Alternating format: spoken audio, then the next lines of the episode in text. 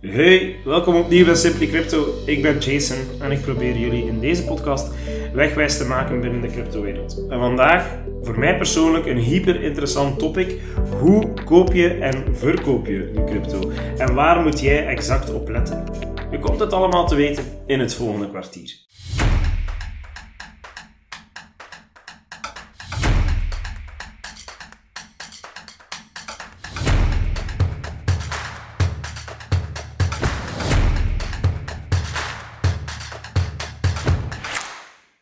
Gestructureerd te houden, gaan we vandaag vier onderdelen in de podcast steken. En eerst en vooral de voorwaarden voor het kopen van cryptocurrencies. Daarna gaan we kijken naar hoe dat je exact crypto koopt. En deel 3 gaat over de veiligheid van je gekochte crypto. Een vierde deel gaat dan weer over hoe verkoop ik nu mijn crypto. En voor we starten, even een kleine disclaimer. Het is eigenlijk niet de bedoeling van deze aflevering om een rechtstreekse handleiding of stappenplan te zijn om crypto te kopen, want daarvoor is een format zoals een podcast niet ideaal voor. Voor visuele stappenplannen kan je via YouTube zeker en vast um, je gedacht vinden tussen tal van video's. Alles wat ik vandaag vertel berust trouwens op een persoonlijke mening en heeft totaal niet als doel om als financieel advies te dienen. Allee hop, we zijn vertrokken. Voor je crypto kan kopen, zijn er eerst enkele zaken waar je moet mee in orde zijn. Ik probeer een overzicht te geven, zodanig dat het duidelijk wordt voor jullie.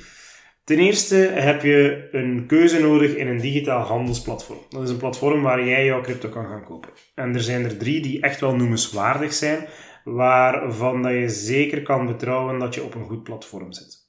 Twee daarvan zijn internationaal en heten Coinbase.com en Binance.com.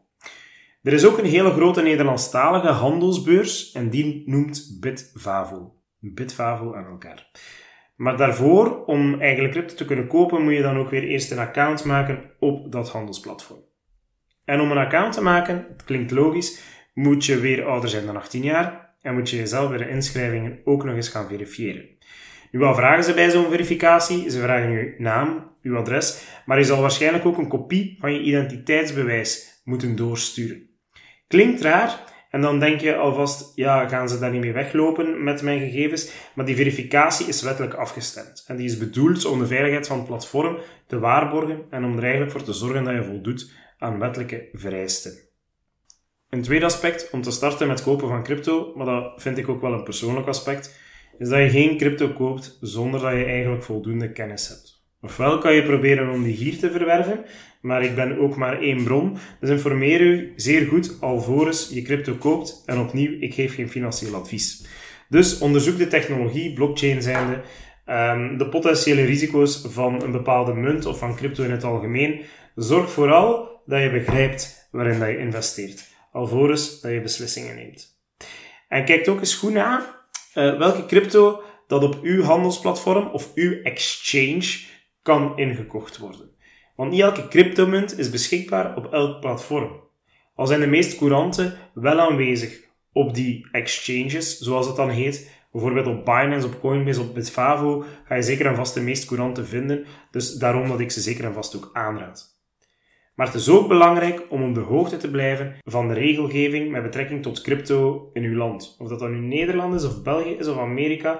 Wetten zijn per land anders. En die wetten en voorschriften zijn belangrijk om te begrijpen welk gevolg dat, dat eventueel heeft op het innen van belastingen, al dan niet enzovoort. Maar ik ga er zeker en vast ook nog een aflevering aan wijden. Oké, stel je hebt allemaal die stappen doorlopen, je hebt jezelf aangemeld op een of andere exchange, dan heb je automatisch een wallet moeten aanmaken. Nu, wat is een wallet? Dat is gewoon een Engelstalig woord voor portefeuille.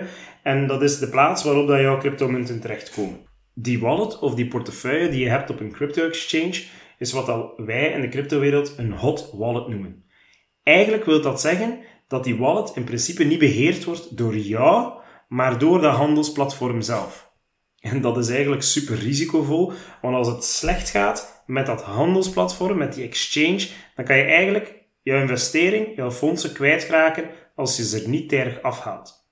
Maar ik heb nu wel ook drie exchanges opgenoemd die relatief gerenommeerd zijn, die een hele grote staat van dienst hebben en de kans is relatief klein. Ik zeg wel relatief klein, Want de kans bestaat altijd dat het misgaat met een exchange. Daarom dat er ook andere mogelijkheden zijn. Om dat probleem specifiek op te lossen, heb je ook andere type wallets die bestaan. Want wat is het probleem met die hot wallets? Die worden beheerd door een centraal instituut. Als dat instituut failliet gaat, dan heb je een probleem.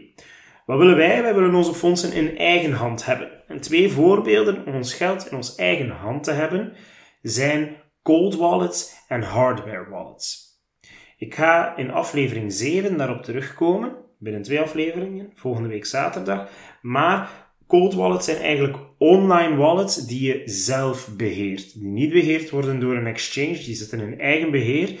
Dus stel dat daar iets misloopt, dan sta je nog steeds op de blockchain. Jij kan je munten in principe niet kwijtraken, tenzij dat je zelf een fout hebt gemaakt. Dan ligt de schuld bij jou. Hardware wallets, je hoort het al, hè? hardware, dat is dus effectief een bakje of zo. Dat zijn bakjes, zoals ik al zei, die je kan bestellen en je kan die thuis bewaren. Het is een soort van USB, ik heb er zelf ook een. En je kan er crypto naartoe zenden door dat te connecteren met je computer. En het is veruit de gemakkelijkste manier om crypto op te slaan. Het is een duurdere manier, het kost. Dus hier ook opletten, als je het bakje verliest, ben je je crypto kwijt.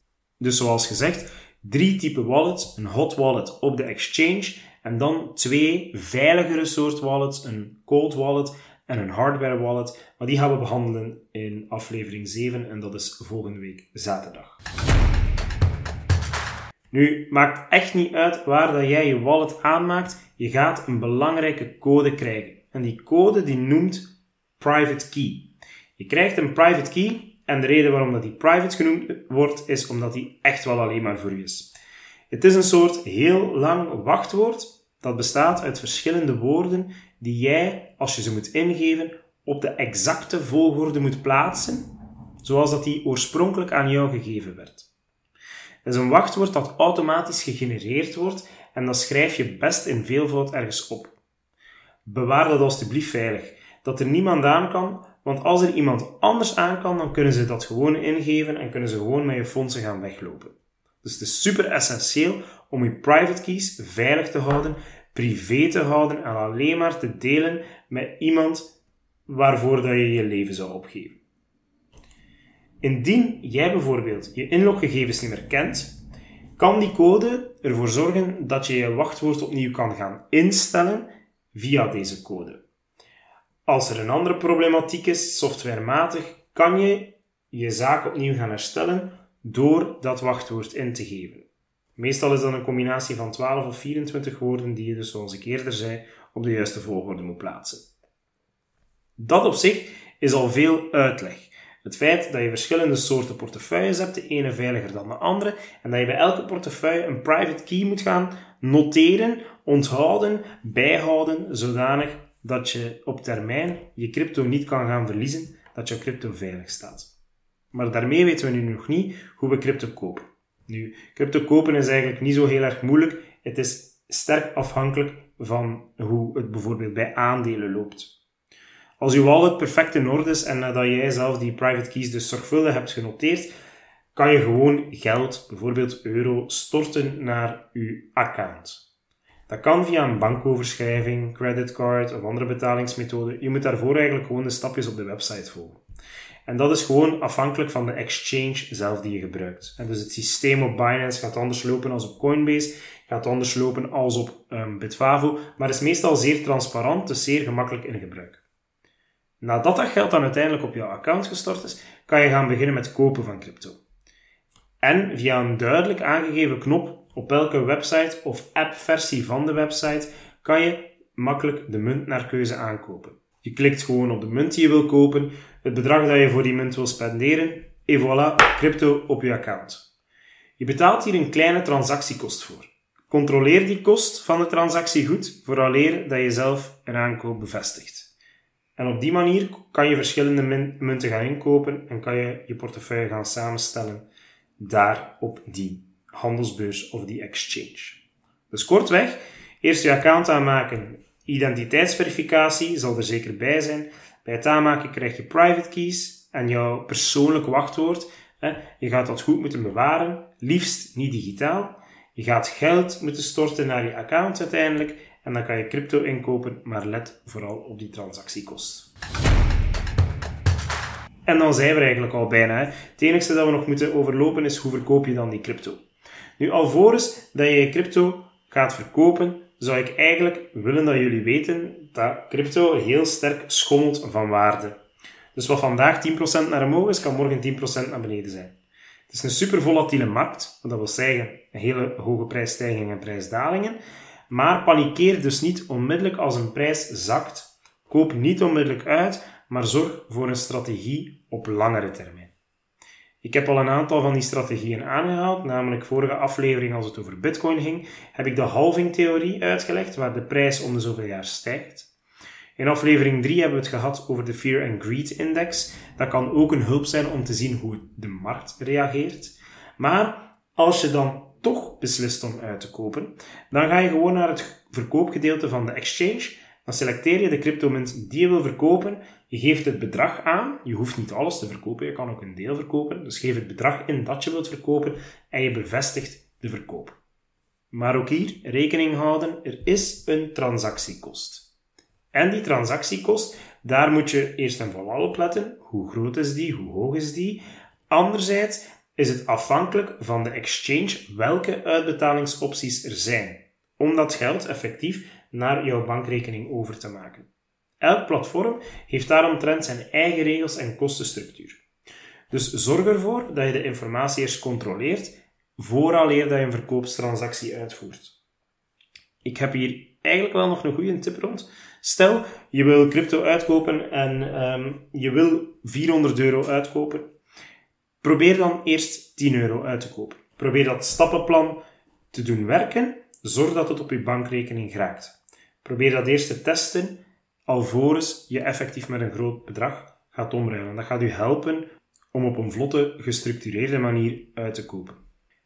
Ik er ook de vraag van iemand anders om meer info te geven over het verzenden van crypto van één adres naar een ander cryptoadres. In principe is dat zeer simpel, maar dat is toch echt wel een delicate handeling. En om niet te veel informatie in één podcastaflevering te steken, want het is wel wat geweest vandaag al, beloof ik om ook hier een aparte podcast aan te wijten. Voilà. Hopelijk hebben jullie weer wat bijgeleerd. En als dat zo is, en als je mijn info waardevol vond, dan mag je steeds een positieve rating geven op Spotify of andere platformen. Dat wordt zeer gewaardeerd. En indien er nog vragen zijn over iets wat hier besproken werd, kan je me zeker een berichtje sturen uh, op simplycryptonl op Instagram. Dus voeg dat zeker toe. Mag. In de volgende aflevering, des komende woensdag, dan doen we onze eerste Crypto Buzz. Dat is eigenlijk een aflevering waarin ik de nieuwsfeiten binnen de cryptowereld simpel probeer uit te leggen. Het zal de grootste uitdaging tot nu toe zijn, maar we doen ons best.